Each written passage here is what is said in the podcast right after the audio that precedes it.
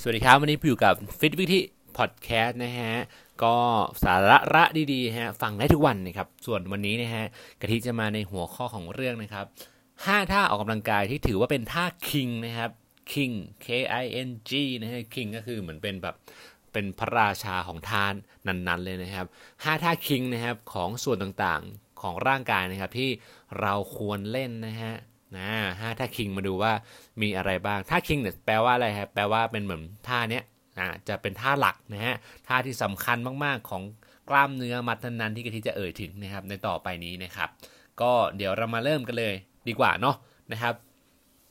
ก็ถ้าเกิดว่าใครยังไม่เคยมีประสบการณ์การเล่นเวทนะฮะ ก็ที่กะทิจะพูด 5 ท่าเนี่ย ก็จะพูดทั้งภาษาเวทเทรนนิ่งแล้วก็ภาษาแบบง่ายๆ เข้าใจง่ายๆให้ฟังนะครับ ก็คืออาจจะมีศัพท์บางคำนะครับที่อาจจะเป็นศัพท์เป็นอนาโตมีเป็นกล้ามเนื้ออะไรเงี้ยครับ ก็ต้องขออภัยด้วยนะครับ ถ้าเกิดว่าใครฟังแล้วเนี่ยไม่ค่อยเข้าใจแต่ไม่เป็นไรครับ เราค่อยๆเรียนรู้กันไป ก็เดี๋ยวก็ดีเองนะฮะเดี๋ยวก็ดีเองนะครับ ฟังไปเรื่อยๆนะฮะก็ก็มากันท่าแรกนะฮะท่าแรกเลยก็ หน้าอกแล้วกันนะครับนะหน้าอกท่าที่เป็นท่าคิงนะฮะของหน้าอกก็คืออะไรนะฮะบางคนอาจจะรู้อยู่แล้วนะครับเพราะว่ามาถึงเห็นคุณผู้ชายเห็นเพื่อนๆในยิมเล่นกันนะฮะก็คือเป็นท่า barbell bench press นะครับนะบาร์เบลก็เป็นบาร์ยาวๆนะครับ bench ก็จะเป็นม้านั่งนะครับเบาะนะที่เรานอนลงไปนะครับ แล้วก็ press คือการดันขึ้นนะครับก็คือการเป็นการดันหน้าอกขึ้นมาด้วยบาร์เบลนั่นเองนะครับตรงนี้ทำไมถึงเป็นท่า king นะครับเพราะว่าท่า barbell bench press เนี่ยก็ถือว่าเป็นท่าที่ โดนทั้งตัวเลยนะครับ ไม่ว่าเราอาจจะรู้เราอาจจะรู้สึกว่า เอ้ยเรามันก็แค่โดนหน้าอกนี่ แต่ไม่ใช่นะครับก็คือรายละเอียดนะครับในของท่าบาเบลเบนเพนเนี่ยมีรายละเอียดเยอะมากเลยนะครับ ถ้าเกิดคุณเล่นได้เก็บรายละเอียดให้ครบทุกทุกทุกแบบทุกทุกยิบย่อยยิบย่อยยิบย่อยนะฮะก็จะโดนทุกทั้งตัวเลยนะครับ ก็คือหัววางขาวางยังไงนะครับ ดันขึ้นหายใจเข้าลง อะไรอย่างเงี้ยครับก็คือรายละเอียดเขาเยอะมากนะถ้าเกิดเล่นแล้วเกรงถูกนะฮะก็จะโดนนอกจากหน้าอกแล้วเนี่ยกล้ามเนื้อรอบๆนะฮะหรือว่าทั้งตัวแกนกลางลำตัวเนี่ยก็โดนด้วย ก็เป็นอีกท่าหนึ่งที่เป็นถือว่าเป็นท่าคิง เพราะว่าออกแล้วเนี่ยจะได้ประโยชน์มหาศาลเลยนะครับเพราะว่าเป็นท่า compound movement compound คืออะไรก็คือเป็นการเคลื่อนไหวที่มากกว่า 1 ข้อต่อขึ้นไปนะครับก็เวลาเล่นหน้าอกเนี่ยเวลาดันขึ้นไปเนี่ยเราใช้ข้อต่อไหนบ้างหนึ่งเลย ข้อศอกข้อมือหัวไหล่นะครับในการช่วยในการดันขึ้นไปนะครับก็มากกว่า 1 ข้อต่อก็เป็นคอมเพลนั่นเองนะครับ ตรงนี้อ่าก็จบไปแล้วนะครับสำหรับอ่าท่าแรกนะฮะก็เป็น barbell bench press นะครับส่วนท่าที่2นะครับเอามาที่ง่ายๆดีกว่า ตรงข้ามกับหน้าอกก็คืออะไรนะครับ ก็คือหลังนั่นเองนะครับ หลังนะฮะก็จะเป็น barbell row นะครับ barbell row อ่าทำไมถึงเป็น barbell row นะครับก็คือบาร์เบลก็เป็นบาร์เนาะโรคือการดึงเข้ามานะครับ ก็คือ barbell row เนี่ยก็คือการบีบสะบักเข้าหากันและแทงข้อศอกไปนะครับดึงนะเรายืนเล่นนะ barbell row เนี่ยถือบาเบลไว้ลดตัวลงมา bend ไป 45 องศานะครับแล้วก็ดึงบาเบลขึ้นมา จะโดนกล้ามเนื้อหลังแทบเกือบทั้งหมด โดนทั้งหมดเลยก็ว่าได้นะครับ ทุกมัดเลยนะไม่ว่าจะเป็น trapezius นะครับ teres minor cuff อ่า rotator cuff นะฮะ latissimus dorsi นะครับ latissimus dorsi นะโดนหมดเลยนะครับ ทั้งหลังด้านล่างเนี่ยก็โดนหมดเลยถ้าเกิดเราโฟกัสองศาของข้อศอก แคบกว้างอะไรแบบนี้นะก็สามารถปรับเปลี่ยนมุมให้โดนทุกมัดกล้ามเนื้อของหลังได้เลยซึ่งถือว่าเป็นอีกท่าหนึ่งคอมเพลที่ควรจะเล่นนะครับเพราะว่าบางทีกะทิไม่มีเวลานะฮะก็จะเล่นเป็นท่าคอมเพลเพราะว่าเพราะว่ามันโดนหลายส่วนเองไม่ต้องมาแยกส่วนเล่นนะฮะวันไหนรีบๆก็จับไปเลยคอมเพลเน้นๆเหนื่อยๆแน่นอนเพราะว่าโดนหลายมัดนะฮะก็ดีไปเลยนะฮะ compound movement แบบนี้นะครับส่วน นะครับ ท่าที่3และมาท่าที่ 3 แล้วนะครับ ก็ลงมาข้างล่างบ้างเนาะก็จะเป็น squat นะฮะอ่า barbell squat นะครับก็จะเป็นการเล่นขานั่นเองนะฮะ quad นะก็คือเป็นขานะครับ quadriceps นะจะเป็นชื่อของส่วนของกล้ามเนื้อหน้าขานะครับอ่า ก็ barbell squat เนี่ยก็ถือว่าเป็นท่าอีกหนึ่งท่าที่เป็น basic พื้นฐานที่ทุกคนควรจะทำได้อยู่แล้วนะครับ ก่อนที่จะใส่บาร์เบลเนี่ยเราทำ bodyweight squat เนี่ยให้ลงได้ลึกก่อนลงให้ขาขนานกับพื้นนะครับส้นเท้าไม่ยกลอยจากพื้นก่อน อันเนี้ยเราค่อยไปเล่น barbell squat เป็นการ load weight เพิ่มขึ้นเพื่อเพิ่มความแข็งแรงให้กับกล้ามเนื้อของขาให้เรานั่นเองนะฮะซึ่งกล้ามเนื้อที่ใหญ่ที่สุดของร่างกายของเราก็คือขานั่นเอง ซึ่งท่านี้กะทิให้ความสำคัญมาก ๆ เลยนะฮะสำหรับคนที่เพิ่งเริ่มต้นนะครับ เล่นเวทเพราะว่าอะไรนะครับ การที่เราจะเล่นเวทได้อย่าง stable หรือว่ามั่นคงเนี่ย ก็ต้องมาจากขาของเราต้องแข็งแรงก่อนเป็นอันดับแรกถึงเราถึงเราจะโหลดน้ำหนักบนตัวเราได้ ถ้าเกิดว่าขาเราไม่แข็งแรงเนี่ย เหมือนเสาเข็มบ้านเราเนี่ยอ่อนนะฮะ เปาะบางเปาะบางนะฮะมันก็ล้มก็พังนะฮะถึงแม้ว่าเราจะถือบาเบลขนาดหนักอะไรก็ตามเหมือนมีหลังคาเนี่ยก็ถล่มลงมาได้เหมือนกัน ถ้าเกิดว่าขาเราไม่แข็งแรงอะกะที่อธิบายแบบนี้คงเข้าใจแบบไม่ยากนะฮะว่าบาเบลสควอตเนี่ยท่าเนี้ยท่าคิงท่าเล่นขาเนี่ยสำคัญอย่างยิ่งมาก ๆ เลยควรเล่นให้ได้นะครับ ตรงนี้นะฮะไปศึกษาเพิ่มเติมนะฮะจากท่าที่กะทิพูดมาทั้งหมด 1 2 แล้วมาถึงท่าที่ 3 เนี่ยก็ไปหาเล่น เองนะฮะแล้วก็ลองศึกษาดูนะครับควรจะเล่นนะเพราะว่าถ้าเกิดว่าใครออกแบบ weight training อยู่เนี่ยก็ควรไม่พลาดนะครับ5ท่านี้เนาะมาไปท่าที่ 4 กันนะครับ ท่าที่4นะครับก็จะเป็นอะไรนะครับอ่าเป็น squat เสร็จแล้วเนาะก็จะเป็น barbell deadlift นะครับซึ่ง barbell deadlift เนี่ยก็จะเป็นท่าที่ยากที่สุดนะฮะสำหรับการเล่นทั้ง 5 ท่านี้ เพราะว่ามันใช้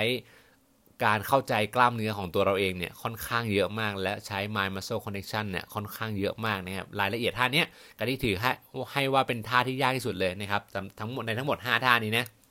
นะฮะเพราะว่าอะไรถึงบอกว่ายากที่สุดนะครับเพราะว่ากะทินะครับเป็นเทรนเนอร์ใช่ไหมต้องสอนนะครับลูกค้าเนี่ยซึ่งท่าอื่นๆเนี่ยใน 5 ท่านี้สอนแป๊บเดียวนะครับ90%เนี่ยเข้าใจได้หมดเลยนะครับแต่ว่าไอ้ท่าอ่า barbell deadlift เนี่ยโอ้โห กว่าคนจะเข้าใจเนี่ยคือสอนไปเนี่ยกว่าจะเข้าคนที่เข้าใจแล้วเล่นเป็นเลยเนี่ยก็ไม่ต้องอาจจะมีพื้นฐานทางการเล่นกีฬามาก่อน หรือว่ากล้ามเนื้อพื้นฐานเขาเคยมีทักษะการเล่นกีฬาอยู่แล้วเนี่ย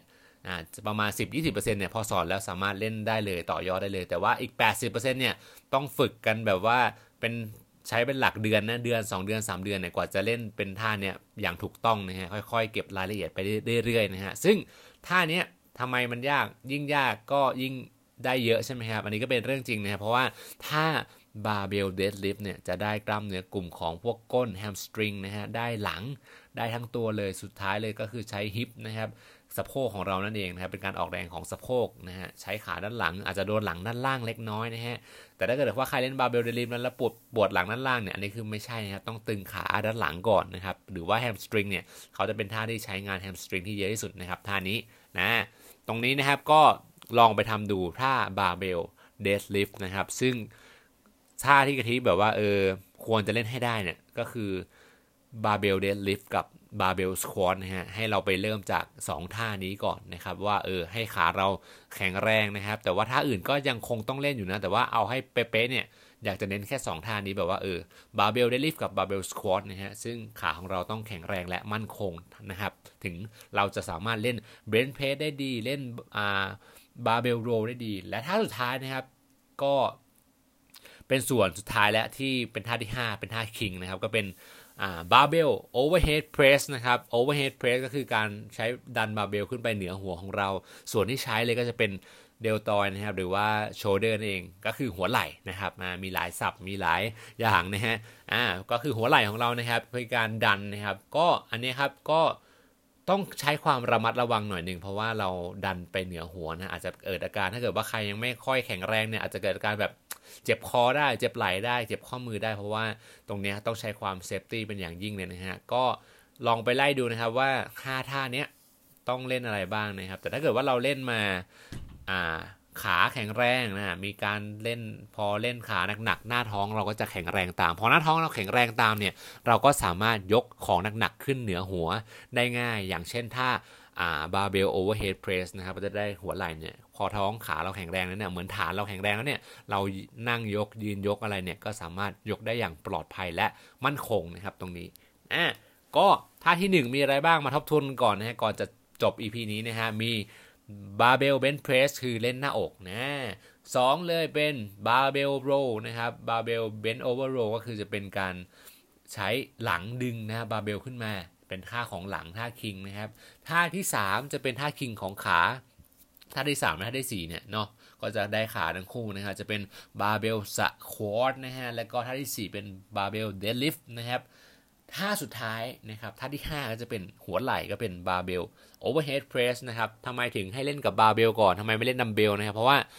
เล่นดัมเบลเนี่ยบางทีมันแยกข้างเล่นเนี่ยอาจจะ control ยากมากนะฮะแต่ถ้าเกิดว่าเราเล่นบาร์เบลเนี่ยบาร์มันเป็นท่อนเดียวกันใช่ไหมครับการออกแรงต่างๆเนี่ยมันสามารถช่วยกันออกแรงได้ทำให้ safety กว่าการเอาไปเล่นดัมเบลนะครับให้เริ่มจากบาร์เบลก่อนอ่าตรงนี้นะฮะไม่งงนะครับแล้วก็ อธิบายเข้าใจง่ายนะฮะ ก็คือ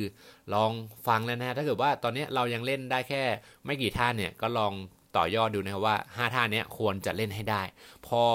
คุณผู้ฟังทุกคนเนี่ยเล่นได้ 5 ท่านี้ได้อย่างถูกต้องแล้วเนี่ย คุณผู้ฟังจะไปเล่นแบบพวก hit functional training นะ เล่น circuit training อะไรเงี้ยครับ อท่าในท่าต่างๆ ที่เป็นแตกย่อยออกไปเนี่ย มันก็จะมาจากท่าคิงทั้ง 5 ท่าพื้นฐานนี่แหละ แล้วมันจะแตกเป็นท่าอื่นๆ ยากๆยากขึ้นยากขึ้น แล้วมันก็ยังคงต้องใช้พื้นฐานของ 5 ท่านี้อยู่อ่าไม่เชื่อลองไปดูเลยว่าท่าต่างๆ ที่เขาเอาไปเล่นน่ะ T25 อะไรต่างๆ เนี่ยก็จะประยุกต์ประยุกต์มาจากอ่าท่าท่านี้ทั้งนั้นเลยนะครับ นอกนั้นอาจจะเพิ่มแบบอาจจะเพิ่ม movement หน่อยอะไรแบบนี้ก็ ถ้าเกิด5ท่าคุณทำแม่นเนี่ย คุณจะไปออกกำลังกำลังกำลังกายนะครับกำลังกายนะได้ทุกอย่างบนโลกนี้เลยกะทิ confirm เลยนะฮะก็ลองไปเล่นดูนะครับ น่าสนใจ 5 ท่านี้นะครับ ส่วนวันนี้เนี่ยฝากขอฝาก 5 ท่าไว้เนี่ยให้ไปฝึกกัน แล้วก็ต่อยอดกันได้เรื่อยๆนะครับ แล้วแข็งแรงกันทุกคนนะ วันนี้กะทิขอตัวลาไปก่อนนะครับ กับ EP หน้าเดี๋ยวเรามาติดตามฟังฟิตวิกฤตเหมือนเดิมนะฮะ ส่วนวันนี้ สวัสดีครับ